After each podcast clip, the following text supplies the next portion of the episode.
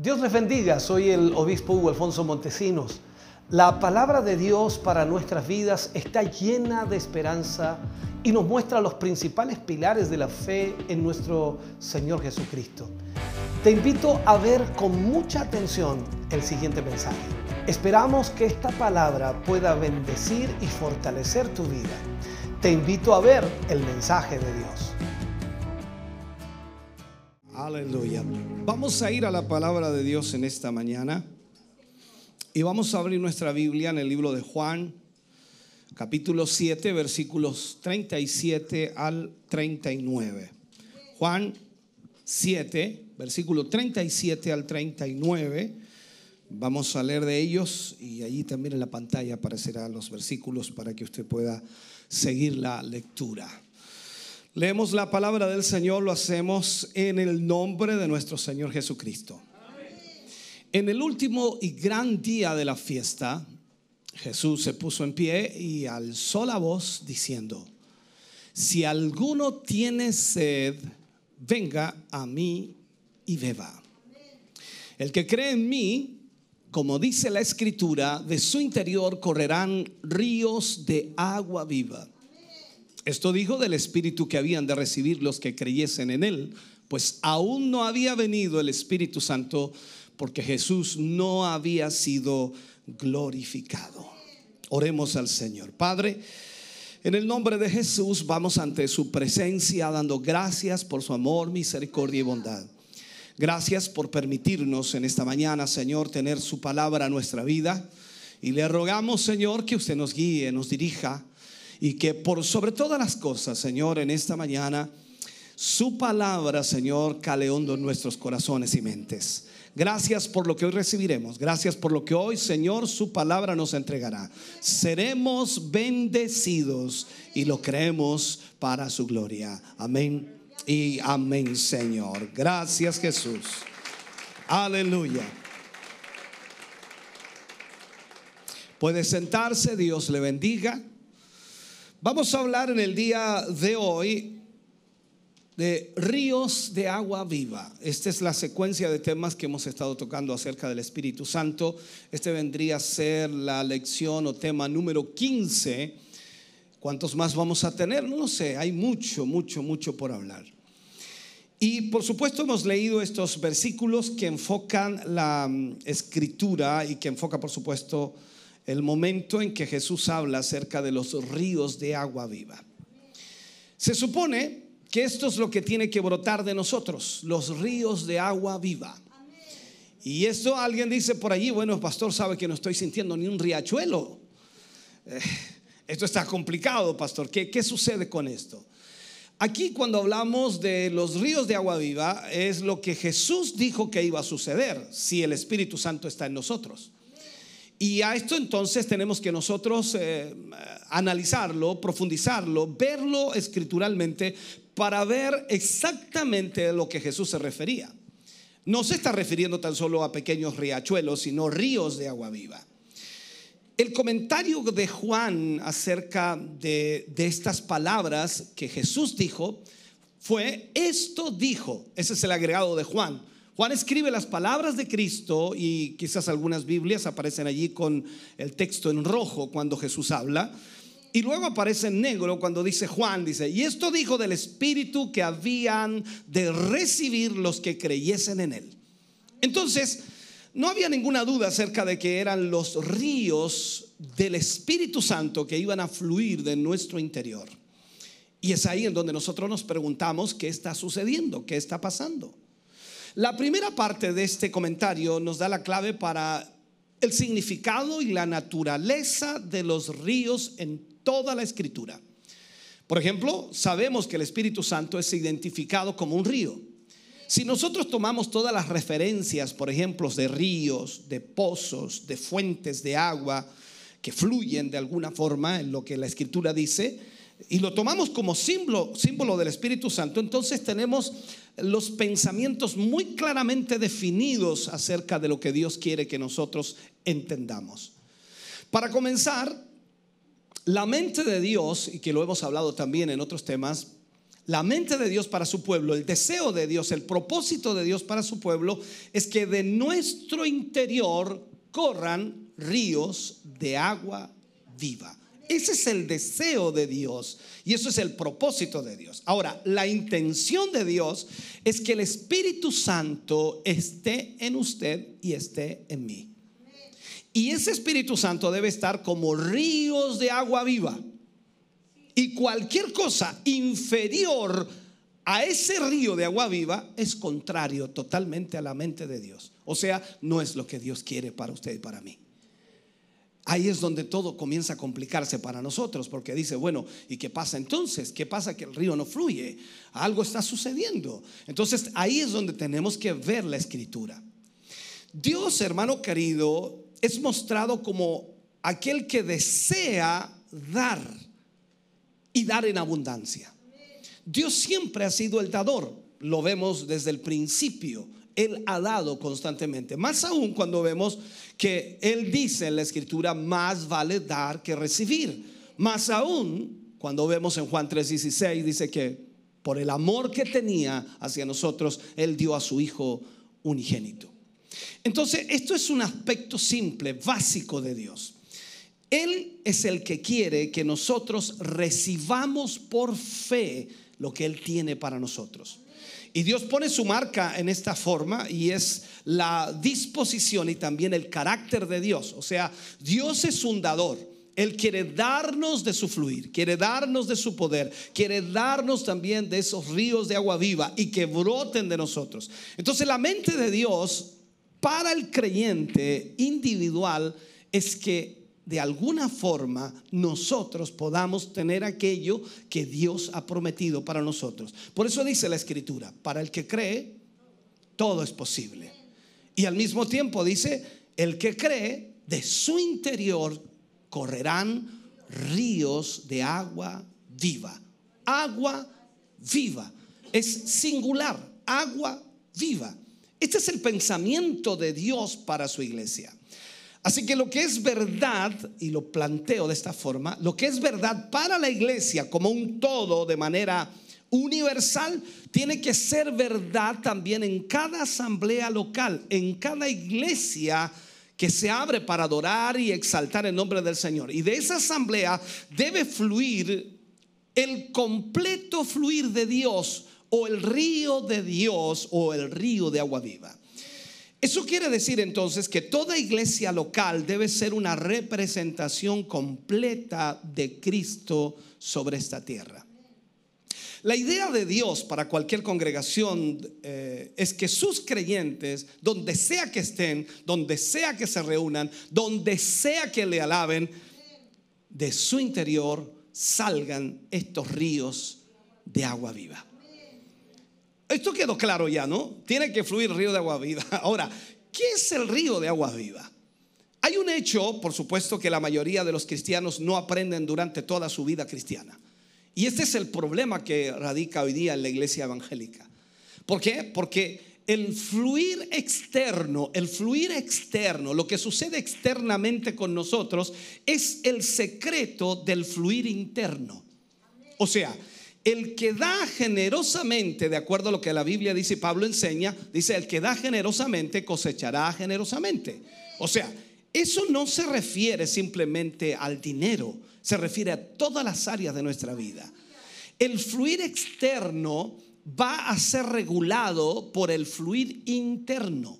O sea, si nosotros individual o colectivamente perdemos nuestro fluir externo, entonces perdemos también nuestra justificación de existencia.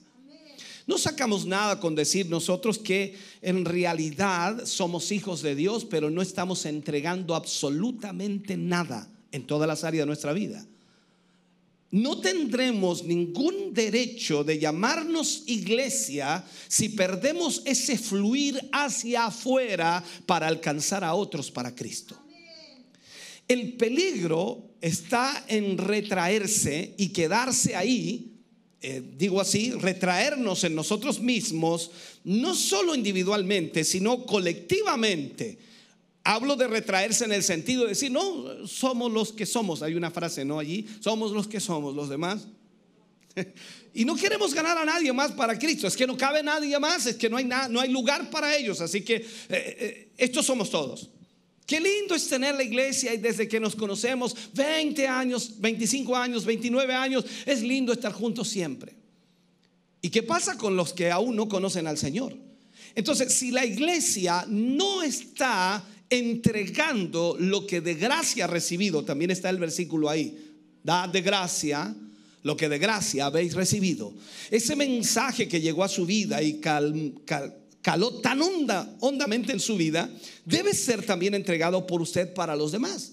Entonces, el camino de Dios es derramar en abundancia y al mismo tiempo al grado que usted derrame hacia afuera lo que el Señor le ha entregado. Y no hay duda de que si usted derrama hacia afuera lo que Dios le ha entregado, Dios también volverá a darle más. O sea, ese fluir, a eso se refieren los ríos de agua viva. O sea, que no se agota. Usted entrega, entrega y Dios sigue dándole y sigue dándole y sigue dándole. Entrega y Dios sigue dándole. Un río. ¿Acaso usted ha visto cuando ha ido a ver un río? Y dice, hoy de repente se va a acabar, de, repente se va a acabar, mucha agua, mucha agua, no viene mucha agua, se va a acabar, se va a acabar, se va a acabar y no se acaba. Y puede pasar horas mirando el río y no se acaba. Eh, ¿Me está entendiendo? Entonces, en este sentido, Dios desea que entendamos que Él tiene mucho para darnos. Y no basta que nosotros pensemos, esto es mío, no lo puedo dar, no lo puedo entregar, porque después con qué quedo. No, Él tiene para darle más. Por eso dice que el que siembra abundantemente, abundantemente también segará, o sea, tendrá más. Ese es el río de agua viva. Ahora, todas las personas podemos enfocarlo a lo espiritual, hablar del Espíritu Santo, hablar de la llenura, hablar de las lenguas y todo aquello que es parte también de este río. Pero estoy enfocándome en la esencia del dar, en la esencia de entregar lo que hemos recibido de parte de Dios. Dios dice que a la medida que nosotros derramemos hacia afuera lo que Él nos ha entregado, va a ser devuelto y dado a ti otra vez. O sea, si usted derrama mucho, Dios también le dará mucho. Eso es lo que Dios hace. Pero el problema es la gente egoísta. No sabe nada de Dios.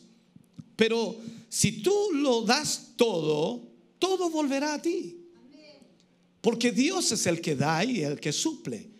No te faltará.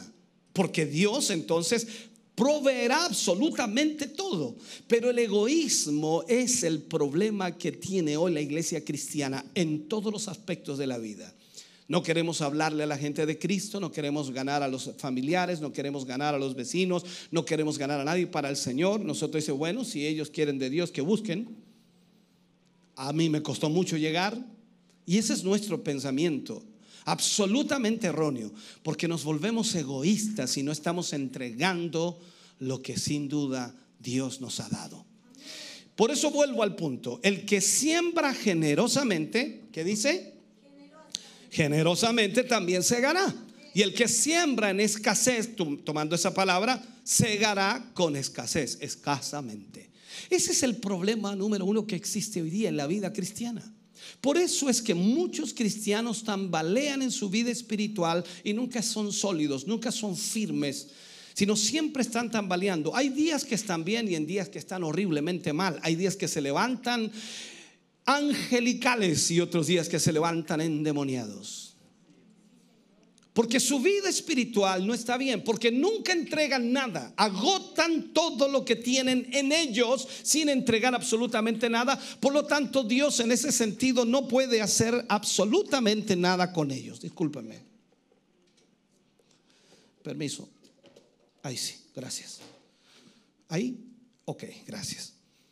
Eh, leí un artículo en una revista pentecostal hace muchos años atrás. Eh, ahora, lógicamente, tiene que haber cambiado esa, eh, esa exposición, ¿ya? Y ese artículo era de las asambleas de Dios. Las asambleas de Dios es una iglesia muy seria en el mundo entero, en todo lugar está.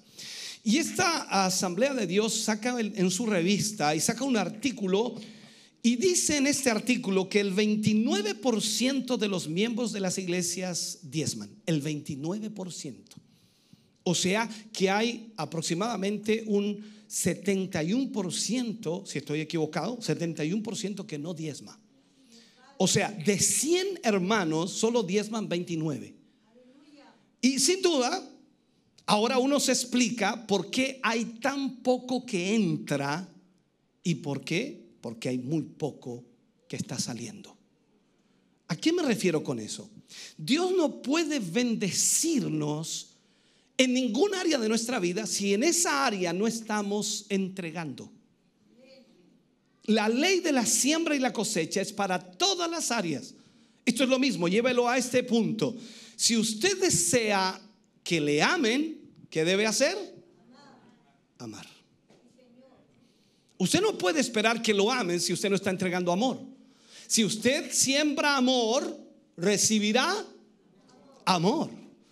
Si usted siembra odio, recibirá odio. La ley de la siembra y la cosecha. Entonces, cuando yo leí este, esto, tiene mucho más, por supuesto, esa encuesta que hicieron allí en esos años, 29%. A mí me impactó 29%. O sea, yo pensé de esta manera, si la iglesia entendiera lo que significa diezmar, lo que significa dar, lo que significa entregar, lo que significa esforzarse, predicar, evangelizar, entonces la iglesia, si toda la iglesia lo hiciera, estaríamos ganando al mundo para Cristo. Porque aparentemente hoy la iglesia está haciendo un trabajo extraordinario. Sin embargo, hay un porcentaje mínimo que está realmente entregando. Entonces ahí nos explicamos por qué, por qué tan poco entra dentro de la iglesia. Y esto en todas las áreas. ¿Por qué tan poca gente se salva? ¿Por qué tan poca gente viene a los cultos? ¿Por qué tan poca gente asiste? Porque es muy poco lo que está saliendo. Porque son muy pocos los que van a buscar a las almas perdidas, los que van a predicar el Evangelio, los que van a entregar la palabra, los que están preocupados para que otros puedan recibir del Evangelio. Entonces, si usted quiere bendiciones, entonces usted va a tener que ser el canal a través del cual Dios pueda derramar sus bendiciones o fluyan las bendiciones para todos los demás que le rodean. Pero si hay un camino truncado y destruido en usted, entonces no va a derramar nada a través suyo. O sea, es como dice, algunos apenas, apenas se salvan a sí mismos en el buen sentido de la palabra, apenas. Dar gracias a Dios que usted está aquí hoy. Qué bueno que se trajo. O sea, eh, estoy tratando de, eh, de enseñarle esto. Si esto, hermano querido, nosotros lo miramos desde la perspectiva de ríos de agua viva, entonces por eso no está fluyendo. Nosotros queremos avivamiento, pero el avivamiento es un todo. Es en todas las áreas de nuestra vida. El avivamiento es en el matrimonio, la familia, en el hogar, en el trabajo, en la iglesia, en donde quiera que estemos. El avivamiento tiene que estar fluyendo. El río de agua viva tiene que estar corriendo. Entonces Dios va a derramar a través de usted esa bendición. Si hay una cosa que he aprendido, es esa verdad. Y debo entenderla muy bien. Recuerdo en realidad mi esposa y yo siempre hemos hecho el trato con Dios de alguna manera, aunque más yo que ella porque yo solamente le informo lo que hago, pero en cierta manera ella sabe que en mi corazón siempre está el deseo de hacer la obra de Dios. Y siempre le hemos pedido a Dios, Señor, si tú aumentas nuestros ingresos, si tú aumentas la bendición económica, no vamos a aumentar nuestro bienestar. No necesitamos mejores cosas, solo vamos vamos a ser usados como esa vasija a través de la cual Dios pueda derramarse. Ahora, en este momento, y lo puedo decir así abiertamente, más del 60% de todo el dinero que viene a nosotros, que recibimos, se lo devolvemos al Señor. Y te puedo decir que es así. Las ventanas de los cielos están abiertas. Y Dios derrama su bendición, pero entendemos que debemos dar más que recibir. Y cuando entendemos eso, entonces estamos permitiéndole a Dios fluir mucho más. Si tú das, te será dado. Si tú haces misericordia, te será hecha misericordia. Si te muestras amigo, tendrás amigos. O sea, todo eso es parte de la ley de la siembra y la cosecha. O sea, da de lo que Dios te da. Da tu dinero y ese dinero va a volver a ti sí o sí. Sé un vehículo que Dios pueda usar como canal de bendición, como fluir. Ahora, recuerdo cuando íbamos a iniciar la compra de la radio, la radio en ese tiempo era el 93.9, algunos recordarán, año 2000, tiene que haber sido por allí. Y, recuerdo que yo tenía un auto, no era nuevo ya, era del 97, se había comprado nuevo, un hermano había sido tocado y me dijo, pastor, ahí está el auto, por favor escójalo, escoja el color, lo que quiera. Y ay, ay, Dios mío, un auto nuevo, cero kilómetros. Ay, Señor, qué bendición más grande.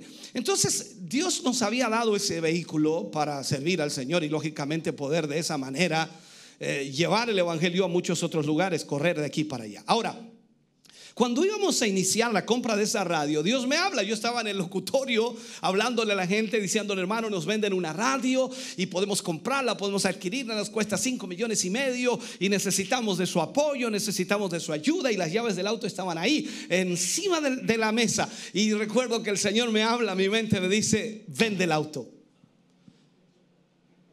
Yo me hice el leso así, hermanos, Dios no me pude hacer el eso por mucho rato. ¿Sabe lo que tuve que hacer ahí mismo, en ese mismo lugar? Dije por, por, la radio, hermanos, se vende un vehículo año tanto, tanto, modelo tanto, tanto, cuesta tanto. Y si usted quiere comprarlo, allí está. Estamos vendiendo lo más económico de lo que cuesta en el mercado. Lo importante es que esto es para la radio.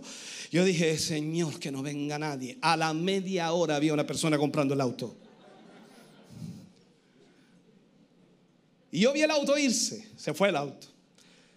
Y Dios me enseñó ahí, no tan solo ahí, en muchos otros momentos, en muchas otras eh, situaciones, que Dios cuando habla, Él nos pide entregar algo para Él mostrarnos su mano. Dice, bueno, quedó sin auto, pastor. Sí, ¿sabe cuánto duré sin auto? Dos días. Me llama una persona de una compraventa y me dice, pastor, le tengo el auto adecuado para usted. Un Aerostar, Ford Aerostar wow, extraordinaria, la fui a ver, dice, oh, pero si no tengo plata, llévela, me la paga como pueda. Dios. Y ahí esto. Bueno, después me pidió la Ford estar por un terreno, así que hay que, hacerle. Así es Dios, me regalaba, me quitaba, me regalaba, me quitaba, me regalaba, me quitaba, hasta el día de hoy. Pero siempre que me quitaba, me quitaba algo malo y me daba algo mejor. Cuando tú entiendes lo que es el fluir del río de Dios, tú no le, no le cierras la mano en nada a Dios, en todo, en tu esfuerzo, en sacrificio, en la familia, en lo económico, lo material, lo que sea. Tú entiendes que cuando tú le das a Dios, Dios va a abrir esa compuerta y ese río va a fluir en una forma extraordinaria. Entonces yo estoy diciéndote aquí, hermano querido, que es el fluir, ese fluir de salida va a gobernar también ese fluir de entrada. O sea, este asunto no es así que tú, tú quieres, ¿me entiende? Eh, abrir, abrir una llave de media, para los que entienden esto, una llave de media, esa es eh, cañería de, media pulgada. Y tú quieres que el Señor te abra una cañería de cuatro pulgadas a ti. No, no, no, no, no. Tú abres la de cuatro, yo te abro la de seis, le dice el Señor. Pero que sea notorio. Porque claro, tú quieres darle mil pesos al Señor y después quieres, Señor, dame 20. No, espérate.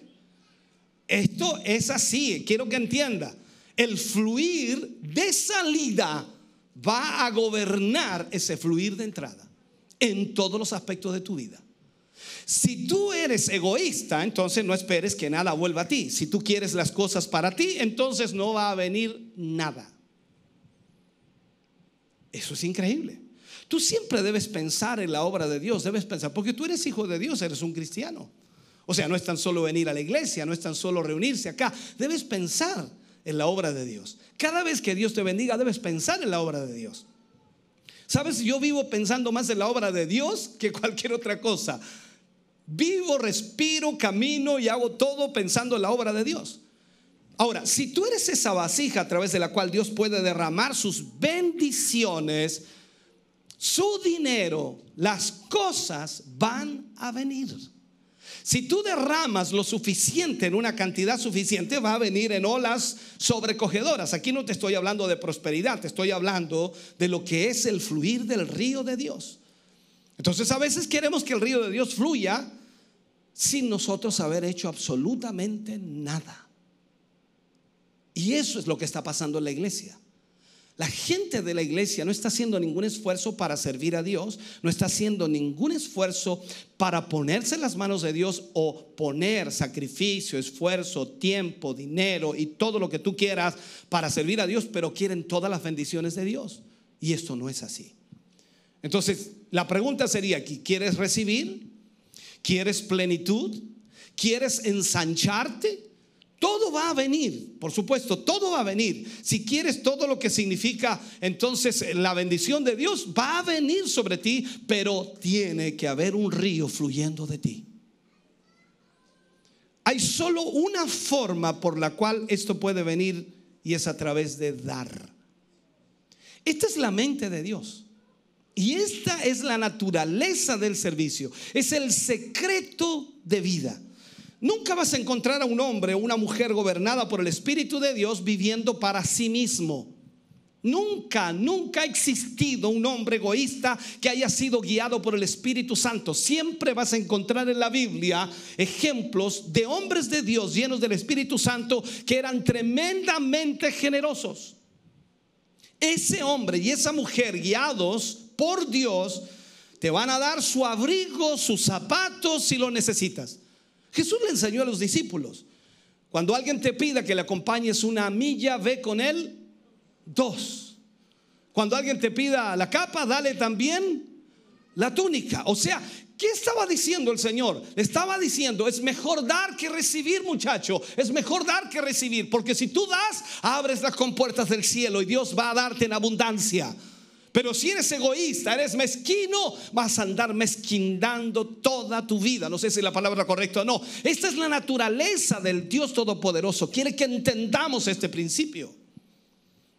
Ahora, Podemos ver desde el día en que el río del Espíritu Santo fluye en Jerusalén, cuando se abrió esa compuerta para que el río de Dios fluyera, llenó a la iglesia primitiva. ¿Y qué sucedió en la iglesia primitiva? Recuerda que en ese momento había persecución, recuerda que en ese momento había hambruna, recuerda que en ese momento había mucha necesidad. ¿Qué provocó en la iglesia primitiva? Dadivosidad, generosidad. O sea, en una, caracterizó a la iglesia primitiva o a la iglesia de Pentecostés la generosidad. ¿Qué hacían? Dice que tomaban todo lo que poseían y lo ponían a los pies de los apóstoles, llenos del Espíritu Santo. Entonces, por eso te vuelvo a insistir, cuando tú encuentras a un cristiano que dice ser cristiano, que dice ser evangélico, no diezma, no ofrenda, no viene a los cultos, no apoya, no está predicando el evangelio, no le está hablando a nadie, ese no es cristiano. Porque lo primero que hace el Espíritu Santo es volverte generoso en todas las áreas de tu vida. No te pones a pelear por el plato de comida con tu hermano en la casa ni tampoco con tu familia. O sea, tú eres generoso. ¿Le gustó la presa tuya? Se la regalas. tú eres generoso. Ya no estás viendo, no, esto es mío, no se lo presto a nadie, no, esto es mío, pero si no lo ocupas, no es mío. ¿Cómo puede ser cristiano así? La generosidad identifica a la iglesia primitiva. Fue la disposición de dar. Ellos vendieron todo y lo trajeron a los pies de los apóstoles. ¿Por qué? Porque el río había brotado. Porque habían ríos de agua viva fluyendo.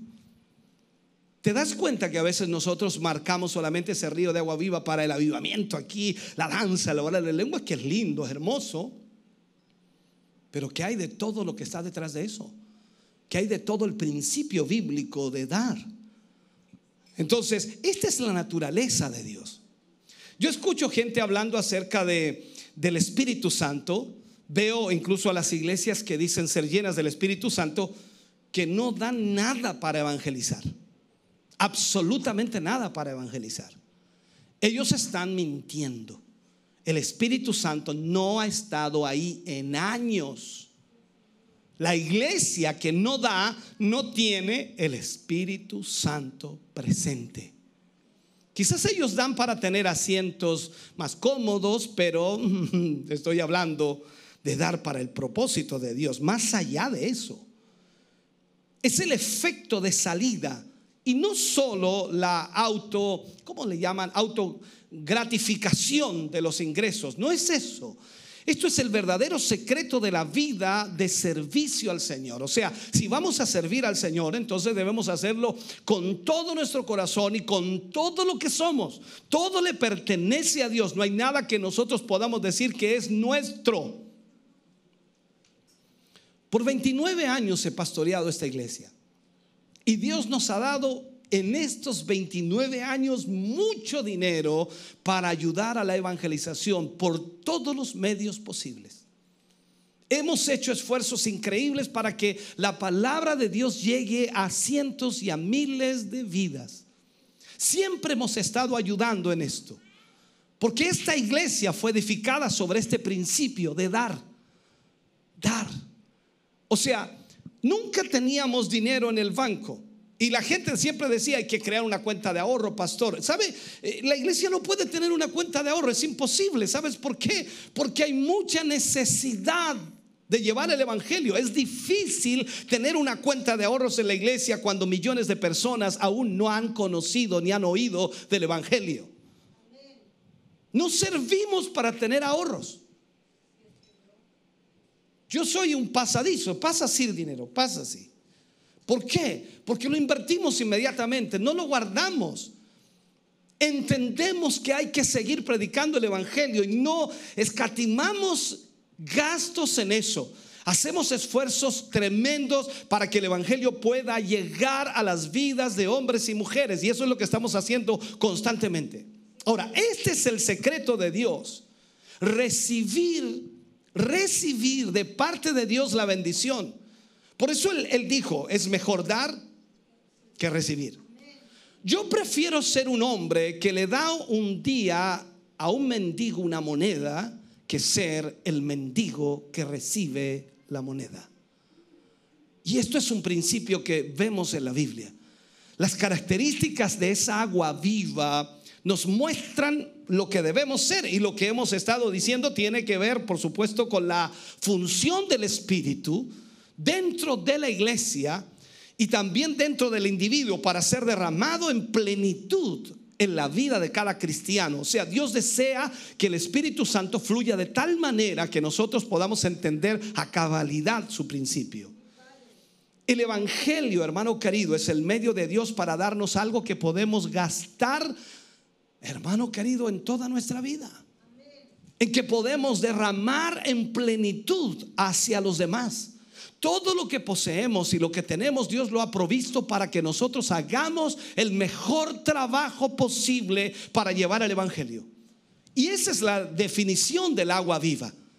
Agua que salta para vida eterna.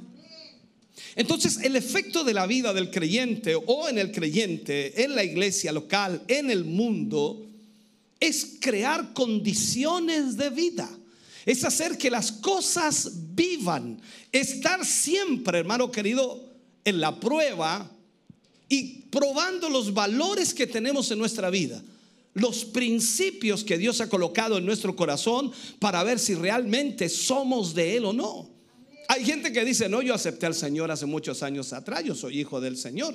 Y has probado entonces tus valores, has probado tus principios, están acorde a lo que Dios dice en su palabra, están acorde a su voluntad, porque hasta el día de hoy hay gente que discute por qué tanta ofrenda, por qué tanto diezmo, por qué hay que ir tanto a la iglesia, por qué hay que asistir, para qué tanto, tanto evento, para qué predicar por la radio, la televisión, la tele del diablo, pero tú ves Netflix tranquilamente. O sea, todo eso es parte de la realidad de mucha gente que no entiende absolutamente nada. Dejémosle la internet al diablo que haga lo que quiera que haga estragos. Y nosotros decimos, no, vamos a meternos también ahí y vamos a llevar la palabra. Cosa que alguien cuando esté allí buscando encuentre alguna palabra de Dios para su vida. Y Dios hará lo que tiene que hacer. Pero nosotros no vamos a quedarnos de brazos cruzados esperando que el diablo se lleve al mundo. Nosotros vamos a predicar el Evangelio por todos los medios porque es lo que debemos hacer.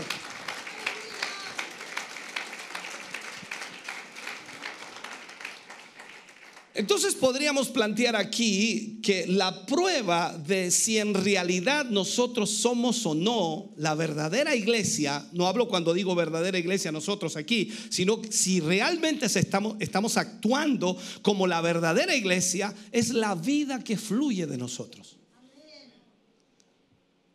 No lo que es en sí misma, porque tú podrías pensar, esta iglesia es de Dios, mira el local que tiene, mira esto, ah, esto es de Dios. Ah, no, no, estoy hablando de la vida que fluye de nosotros.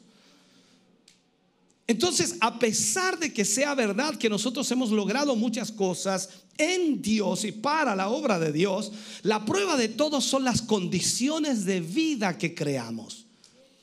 Y esa va a dar los resultados. O sea, si, si, le, si nosotros le damos la oportunidad a Dios de obrar a través de nuestra vida, miles de personas van a ser alcanzadas.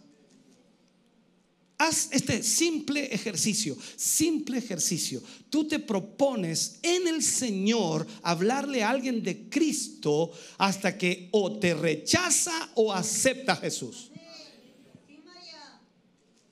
Mira el desafío sencillo. Tú te propones en tu corazón, voy a poner a mi tío, a mi tía, no, a mi hermano, a mi hermana, a mi papá, a mi mamá, no, no sé, al compañero de colegio. Tú te propones hablarle de Cristo hasta que se defina o te rechaza o acepta a Jesús. Y no vas a cortarla hasta que eso suceda. Imagínate cuántas almas nuevas tendríamos aquí.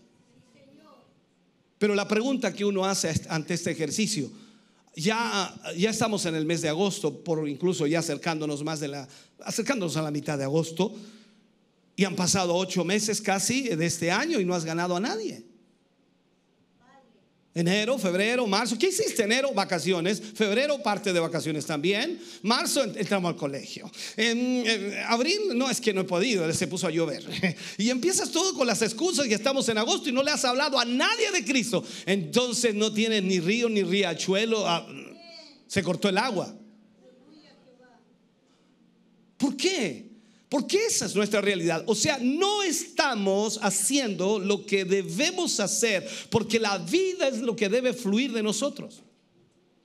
Imagínate a esa mujer que estaba en el pozo de Jacob cuando el Señor le dijo todo lo que sabía de ella y esa mujer se fue y dice, miren, vengan a ver un hombre que me dijo todo lo que yo soy. Impresionada. Imagínate el endemoniado Gadareno después que fue libertado de sus cadenas cuando la gente lo vio y quería seguir a Jesús, le dijo, no, vete los tuyos y cuéntales cuán grandes cosas ha hecho el Señor contigo. Solo tienes que contar lo que el Señor ha hecho contigo. Solo tienes que decirle cuán perdido estabas en el mundo, en el pecado y la maldad. Y el Señor te asió, te alcanzó, te salvó, te redimió.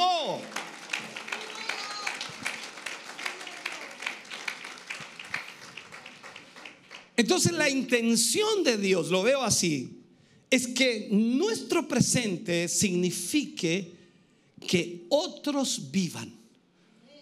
O sea, nosotros vivimos y debemos entregar vida a los demás. Que las condiciones de vida sean creadas. Eso es lo que la iglesia tiene que hacer que las condiciones de vida sean creadas, que la gente desee venir a la iglesia donde tú asistes, porque no sabe por qué tú has cambiado tanto, no sabe por qué tú eres tan diferente. Ahora eres amoroso, ahora eres cariñoso, ahora eres afectivo, ahora eres preocupado, ahora eres una persona que escucha más que habla y dice, no, yo, yo quiero ir a esa iglesia, algo te pasó allá, algo te hicieron allá. Y yo quiero ir ahí. Entonces, ese es el punto. Pero si no estamos demostrando vida ahí afuera, si aquí tiene una cara de ángel y afuera, ya sabe, entonces el problema es serio. Y eso no está dando vida. He visto iglesias en vecindarios con, no sé, 50, 80, 100 personas y los vecinos del costado no saben qué es lo que hay ahí. No sabían que la iglesia estaba ahí. Todo lo que sabían es que había un edificio donde la gente se reunía y no había suficiente vida para mover al vecino del costado o a alguien del costado para ir a esa iglesia o asistir. ¿Por qué? Porque lamentablemente hay muchos lugares que se llaman iglesia, pero no están creando vida. Entonces la prueba final de la iglesia, hermano querido, y de nosotros, es si hay vida.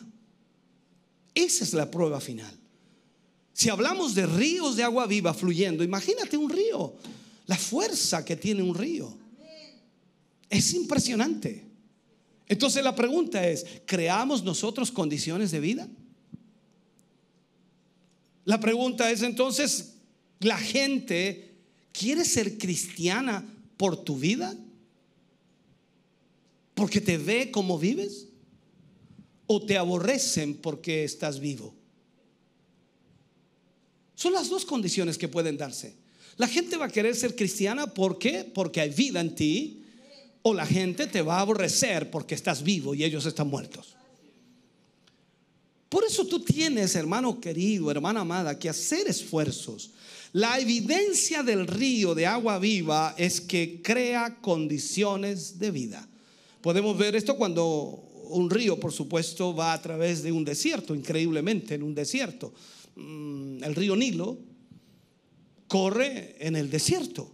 También el Éufrates está en el desierto. Y desde un avión uno mira el río y puedes ver un mundo totalmente diferente en el río y un mundo totalmente diferente en el desierto.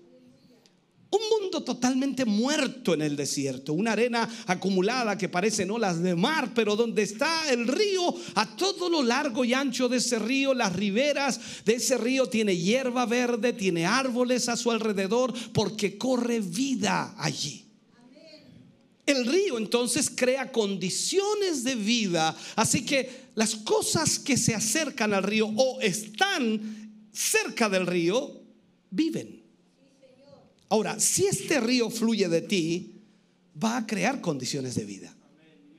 Y las cosas van a ser vivificadas y la gente va a vivir. O sea, la gente será salva a causa de ti y a causa de la iglesia.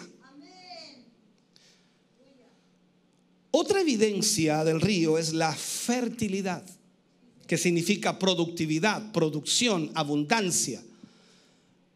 La infertilidad, que es lo opuesto, significa que no puede reproducirse a sí misma, mientras que la fertilidad significa que puede reproducirse a sí misma. Y este río en nosotros puede reproducirse a sí mismo si le permitimos que fluya, o sea, puede alcanzar a otro hermano o a otra hermana o otro amigo o amiga que se convierta en un hermano y dice, mira, ahora son casi iguales los dos.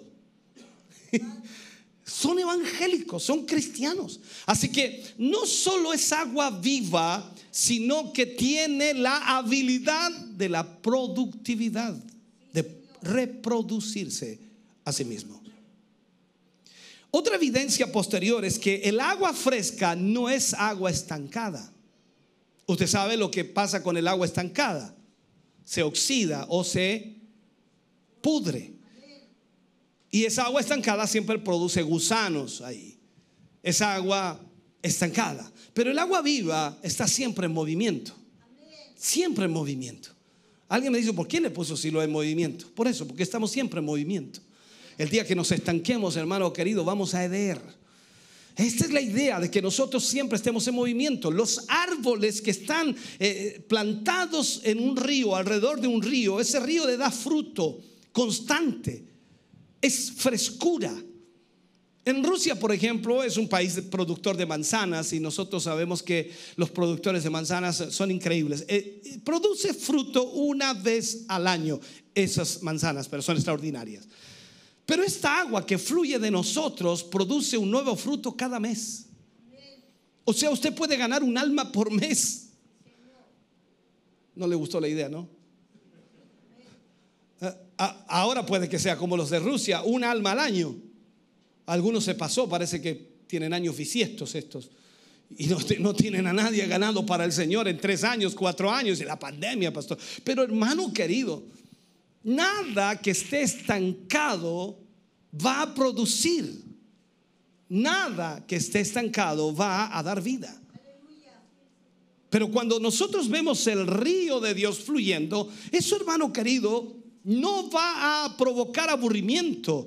Cuando vemos nosotros el Pentecostés, vemos entonces que hay nuevas almas cada día. Dice que el Señor añadía, ¿cuándo? ¿Cada año?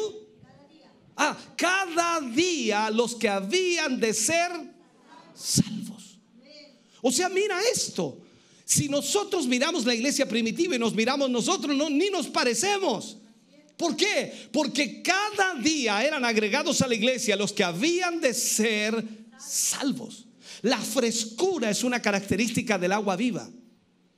Las hojas de estos árboles son para la sanidad de las naciones, también dice la Biblia en Apocalipsis allí.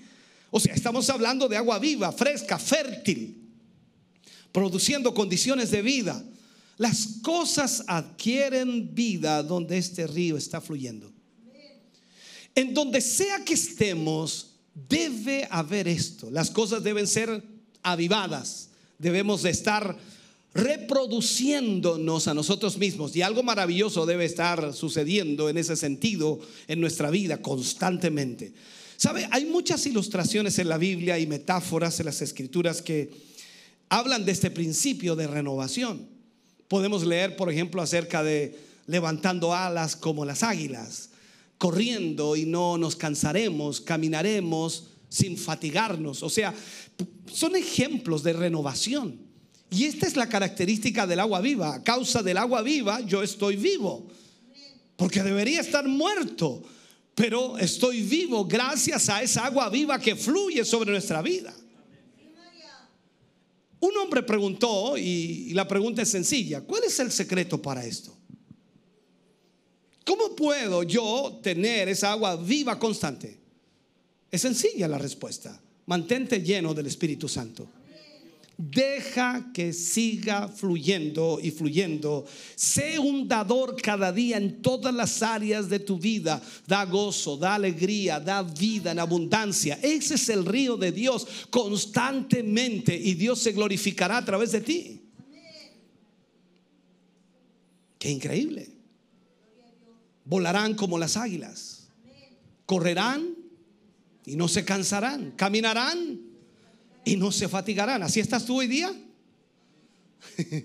Volarás como las águilas o vuelas como las águilas, corres y no te cansas. Caminas y no te fatigas. Bueno, por los amenes me di cuenta que no están así. Ríos de agua viva fluyendo de nuestro interior. Eso es lo que Jesús estaba diciendo. Ríos de agua viva fluyendo de nuestro interior.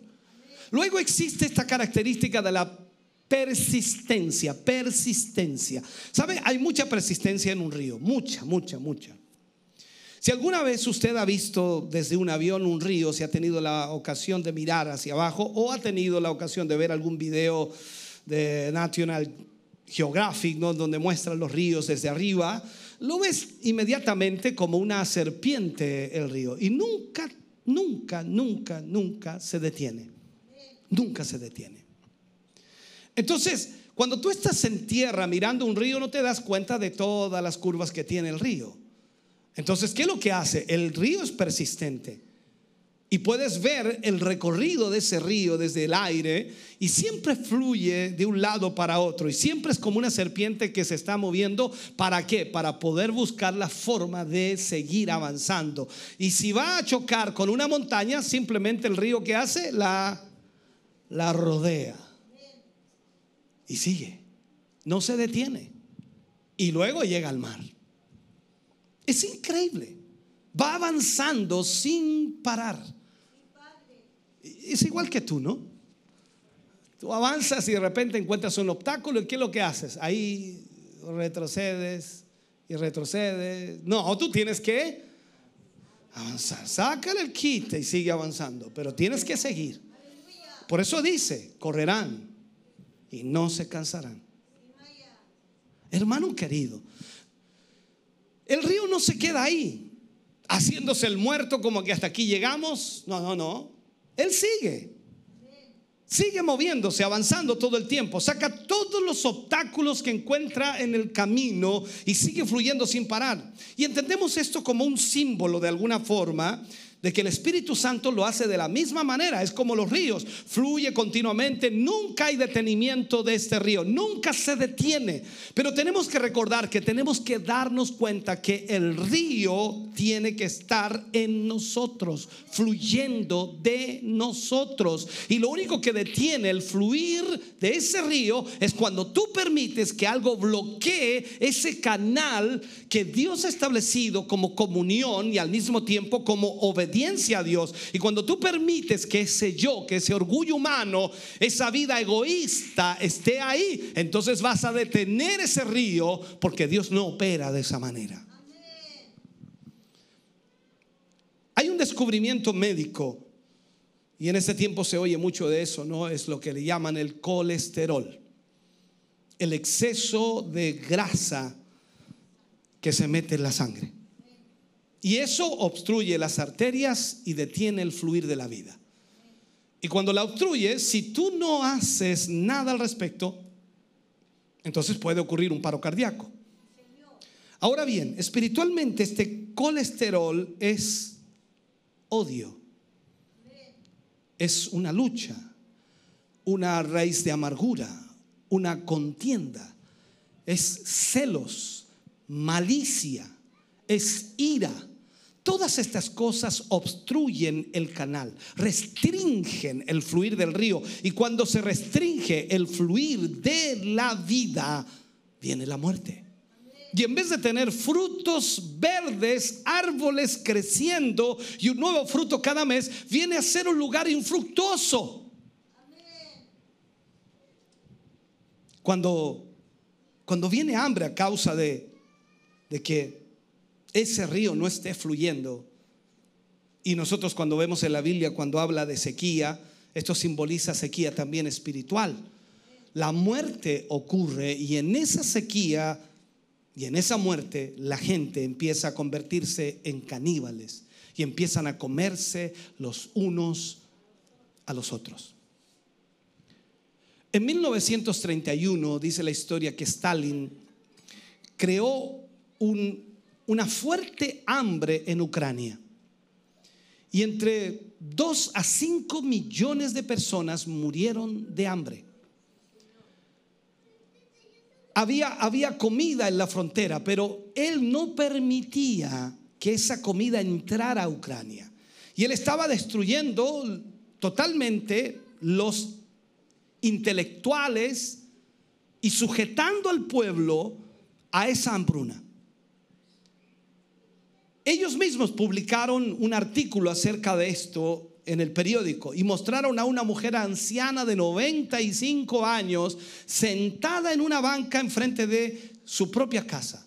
Y estaba señalando en esa fotografía a la casa del vecino, diciendo, la gente que vive ahí en esa casa se ha comido a sus hijos. Imagínate lo que creaba de todo eso. Israel hizo exactamente lo mismo. Cuando ese río no fluye y una sequía espiritual viene a la iglesia, entonces la Biblia dice que empiezan a comerse y a morderse el uno al otro. Ese es el resultado de la sequía espiritual. Por eso, si este río no fluye desde nuestro interior, lo que vamos a tener son puros conflictos, problemas, chismes, cagüines, pelambres y todo ese tipo de cosas. Cuando tú encuentras a un hermano cristiano, hijo de Dios, una cristiana, hija de Dios, que se llama a sí mismo cristiana, pero habla de los demás, ese río hace mucho tiempo se estancó. No hagas ni tal de ponerle atención, porque recuerda que no es lo que entra lo que contamina, sino lo que sale es lo que contamina. Dios desea darnos de ese río constantemente que fluya en nuestra vida. Pero ¿qué es lo que sucede? Comenzamos a comernos unos a otros, a mordernos unos a otros, porque el resultado es que hay una sequía espiritual. El río no está fluyendo, pero mientras ese río fluya, entonces las condiciones van a ser correctas. Tú vas a ver el amor, la paciencia, la benignidad, la templanza Y vas a ver todo el fruto del Espíritu en la iglesia. Y vas a encontrar personas que aunque cometan algún error, van a pedir perdón porque ellos entienden que la única manera de edificar una iglesia sana. Por lo tanto, ellos dicen, el río está fluyendo. Hay fruto de Dios, hay amor, hay gozo, hay paz, hay benignidad, hay templanza, hay mansedumbre. O sea, todo está allí porque el río está fluyendo. Déjame cerrar con este mensaje. Te dije al principio que no era para danzar. Esto es para analizar nuestra propia vida. Debemos dar gracias a Dios siempre por las renovaciones continuas del Espíritu Santo. Imagínate, hermano querido, el Señor no tocara nuestra vida constantemente. ¿Cómo estaríamos? Si esa pequeña raíz de amargura que tienes, o ese odio que tienes, o ese rencor que tienes, o esa molestia que tienes hacia un hermano o hermana, o esa situación familiar que te está eh, aplastando, imagínate si el Espíritu Santo no tratara contigo, posiblemente te llevaría a reaccionar de una forma totalmente mala. Gracias al Espíritu Santo, con sus renovaciones continuas, nosotros hoy estamos en pie y podemos decir que ese río puede comenzar a fluir. Otra cosa del río es la presencia de árboles que proporcionan salud a causa del agua viva con sus propiedades saludables. Eh, Sabes, el Espíritu Santo, si nosotros le dejamos actuar en nuestra vida, siempre traerá condiciones saludables en esta iglesia. Toda maldad, toda enfermedad, toda dolencia, todo, todo tipo de dolencia espiritual que afligen a la iglesia serán sanadas cuando el Espíritu Santo tenga libertad. O sea, si ese río fluye con libertad va a sanar primero la murmuración, va a sanar el chisme, va a sanar los celos, va a sanar las contiendas. Todas las raíces de amargura van a salir de nuestro corazón porque ese río va a estar fluyendo. No vamos a, mirar a nadie por sobre el hombro, vamos a mirarnos como iguales y como hermanos en Cristo y vamos a poder hacer la voluntad de Dios. Entonces cuando todas estas cosas están presentes, en la iglesia, cuando la murmuración, la queja, la autocompasión simplemente indica que el río no está fluyendo. Cuando tú encuentras que en una iglesia, hermano querido, el chisme corre como como el periódico todos los días, hay un problema. El río no está fluyendo. Y la idea es que ese río fluya. Eso va a crear condiciones saludables. Y el Espíritu Santo está esperando que nosotros le permitamos ese fluir. Entonces, si nosotros no le permitimos, le impedimos actuar, nuestra vida no va a tener vida. Vamos a estar muriéndonos espiritualmente, secándonos espiritualmente. Mira el último desafío. Esto es lo que, lo que Dios quiere y esto es lo que el Señor hace cuando encuentra el camino en cualquier hombre que, que cree en Él. Es un desafío de fe. Él dice, de su interior correrán ríos de agua viva. Ríos que van a sanar, ríos que van a salvar, ríos que van a liberar. Pero aún más allá del desafío es que si esto no es verdad en nosotros como pueblo de Dios, individual y colectivamente, la justificación de nosotros en decir que somos pueblo de Dios no está ahí. Ese río debe estar fluyendo. Ahora, si, estas cosas no son verdad, el Señor desea la recuperación de todo esto en su pueblo en una forma nueva y viva. Él ha mostrado que es un dador. Si me preguntas ahora mismo si el Señor quiere darnos de ese río, claro que sí. Pero la Biblia dice que para el que cree, esto es para el que cree. Él no quiere darnos un río a un nivel pequeño, no quiere darnos un riachuelo, no, Él quiere darnos un río. Él quiere derramarse a sí mismo a través de nosotros.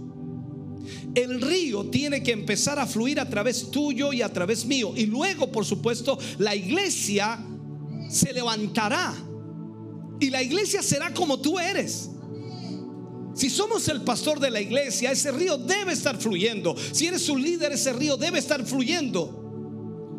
Quizás hemos heredado caos en, esta vida eh, cristiana, porque es la verdad, la, iglesia hoy día tiene pensamientos extraños. La gente que viene a veces de otras congregaciones dañada, complicada, con situaciones difíciles, eh, viene con un pensamiento de lo que puede ser la iglesia. Y a veces lo que heredamos es caos. Pero, pero, ahora que estamos aquí y ahora que Dios habla nuestra vida, esa iglesia va a ser lo que tú eres. Porque todo se produce o se reproduce según su género. Si tú eres un hijo de Dios, lo que vas a tener son hijos de Dios al lado tuyo. Si tú dejas que esto sea real en ti, si tú dejas que el Espíritu Santo obre en tu vida de tal forma que ese río esté fluyendo y salga, por supuesto, de ti, escúchame bien, entonces esa iglesia va a ser sin duda lo que tú eres. Pues todo va a reproducirse según su género. Entonces ahora entendemos cuando el Señor dice, de su interior correrán ríos de agua viva. Te pongo esto, hermano querido. Jesús estaba lleno del Espíritu Santo. ¿Me dices amén a eso? Lleno del Espíritu Santo. Te pregunto, no quiero ofender a nadie, no quiero, no quiero que malinterpretes esto, el gozo, la alegría, la danza, todo eso es lindo, hermoso. Te pregunto, en la Biblia, en tu Biblia, en los cuatro evangelios o en toda la Biblia, por favor, muéstrame dónde Jesús danzó. Eh, muéstrame dónde Él habló en lenguas. ¿Qué fluyó de él? Vida. Tocaba al enfermo, lo sanaba. Tocaba al muerto, resucitaba. Sus palabras siempre eran cuerdas. Cuando alguien lo atacaba, él respondía con otra pregunta. Nunca se puso a pelear con nadie, simplemente hizo lo que tenía que hacer. A los fariseos, a los religiosos, a los hipócritas, los trató como tales, porque sabía lo que había en sus corazones. Porque el Espíritu Santo le revelaba lo que estaba sucediendo en cada corazón. Y el Espíritu Santo está allí para fluir también en nuestra vida. Yo no te estoy diciendo que no debamos danzar, hablar lenguas. No, no te estoy diciendo eso. Te estoy dando lo importante del río fluyendo de tu vida. No es que vengas a la iglesia y dances todo el culto, y no es malo que lo hagas. No es que vengas a la iglesia y hables lengua todo el culto, y no es malo que lo hagas. Entiéndeme, por favor. Si allá afuera, si en medio de los hermanos, si en tu relación diaria con tu familia, con tus amigos, con los trabajadores que trabajan contigo, con la gente que está contigo, no eres un río de agua viva, no te sirve de nada lo que haces en la iglesia. Tienes que entenderlo, la vida debe fluir de ti. Nos vamos a alegrar, nos vamos a gozar por la misericordia de Dios, por lo que Él ha hecho en nuestra vida. Hablaremos lengua, danzaremos, pero nuestra vida allá afuera será un río de agua viva, fluyendo, tocando, impactando, bendiciendo, dando, entregando. Porque la vida debe fluir. Quizás ahora piensas y dices, bueno, es que yo no soy eso, mejor ni venir más. Tienes que pedirle a Dios que Él te llene. Esto no es un esfuerzo humano. Tú y yo no podemos esforzarnos por ser lo que el Señor quiere que seamos. No es, no es que yo pueda entregar algo que no tengo. Yo debo entregar lo que tengo. Recuerda lo que Pedro dijo cuando subió al templo a la hora de la oración. Recuerda lo que dijo.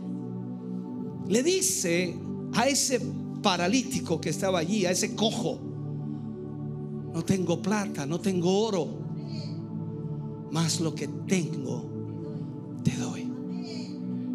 ¿Qué es, ¿Qué es lo que tenía? Tenía ese río fluyendo. Tenía ese río fluyendo. Pedro no se puso a danzar ni a hablar en lenguas. Pedro no se puso allí a zapatear. Pedro simplemente lo que tengo te doy. Le tomó la mano y lo levantó. Y ese hombre comenzó a caminar, a correr y a alabar a Dios. Eso es lo que debe suceder en tu vida.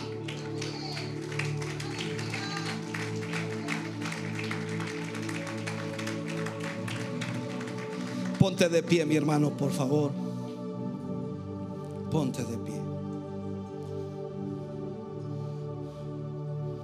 Cuando hablamos del Espíritu Santo y, la mayor parte de los predicadores o iglesias hablan del Espíritu Santo, ellos enfocan solamente una parte. El derramamiento, el fluir, la manifestación y todo lo que eso conlleva, alegría, gozo. Pero si el Espíritu Santo de Dios está en ti, hermano, hermana, vas a ser un agente de vida. Cuando tú abras tu boca, la vida va a fluir de ti. La gente que te oiga y que te escuche va a saber que hay vida en tus palabras. En un momento cuando Jesús habla a la multitud y se da cuenta de que la multitud estaba siguiéndole solamente por los panes y los peces. Tú recuerdas eso, ¿no? Y Jesús expone y dice, el que quiera venir en pos de mí, niéguese a sí mismo, tome su cruz y sígame. En ese momento la reacción de mucha gente fue equivocada se enojaron, se molestaron. Algunos lo dijeron, otros no. Y comenzaron a irse, a dejar al maestro.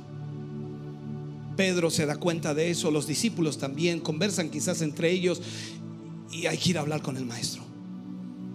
Fueron a decirle, maestro, dura es tu palabra. ¿Quién puede oírla? Muchos se están yendo. Jesús los mira y les dice, ¿esto os ofende? ¿Quieren irse también ustedes? Y Pedro reacciona. Se estaba dejando llevar por la emoción humana, se estaba dejando llevar por los sentimientos y reacciona y dice, Señor, ¿a quién iremos? Si solo tú tienes palabra de vida eterna.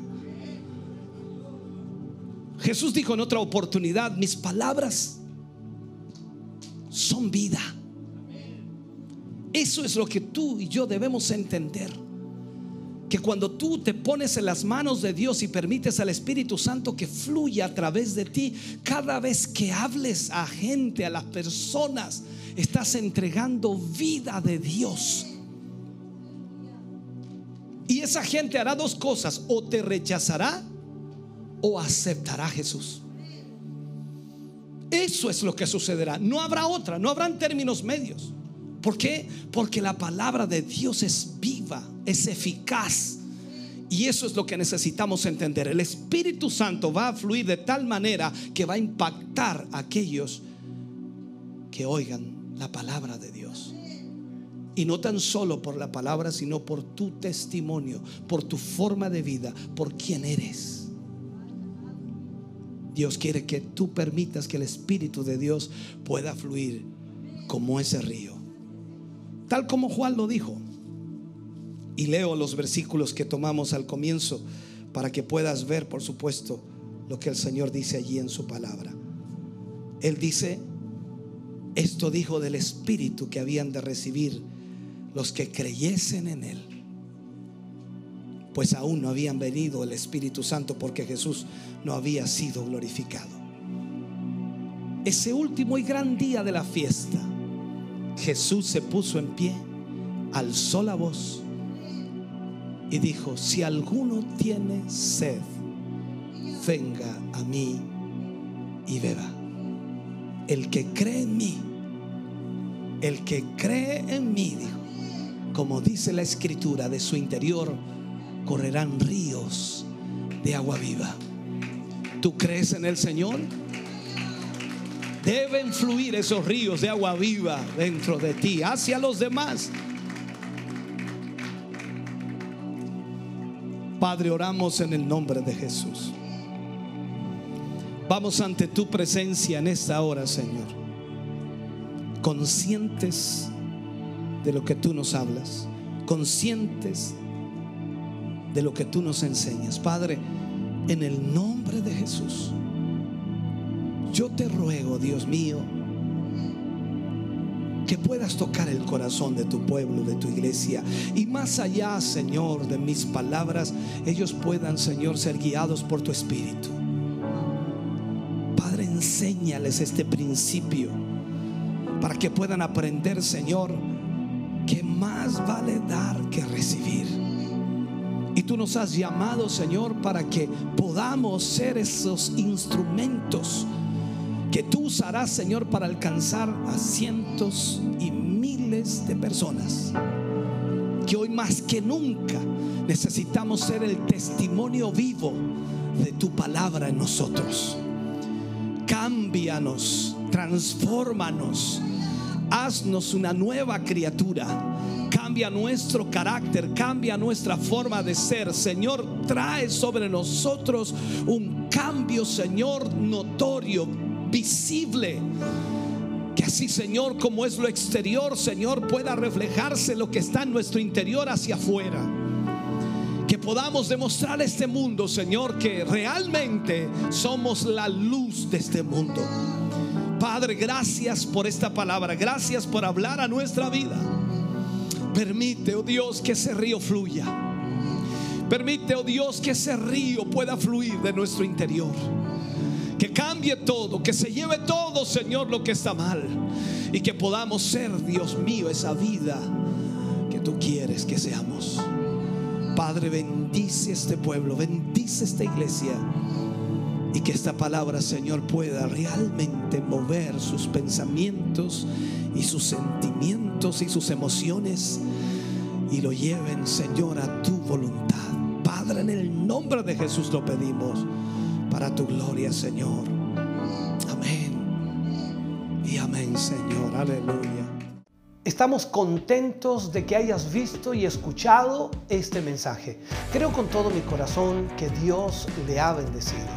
Quiero invitarles a suscribirse a mis redes sociales, donde tenemos contenido que le ayudará a alimentar su vida espiritual.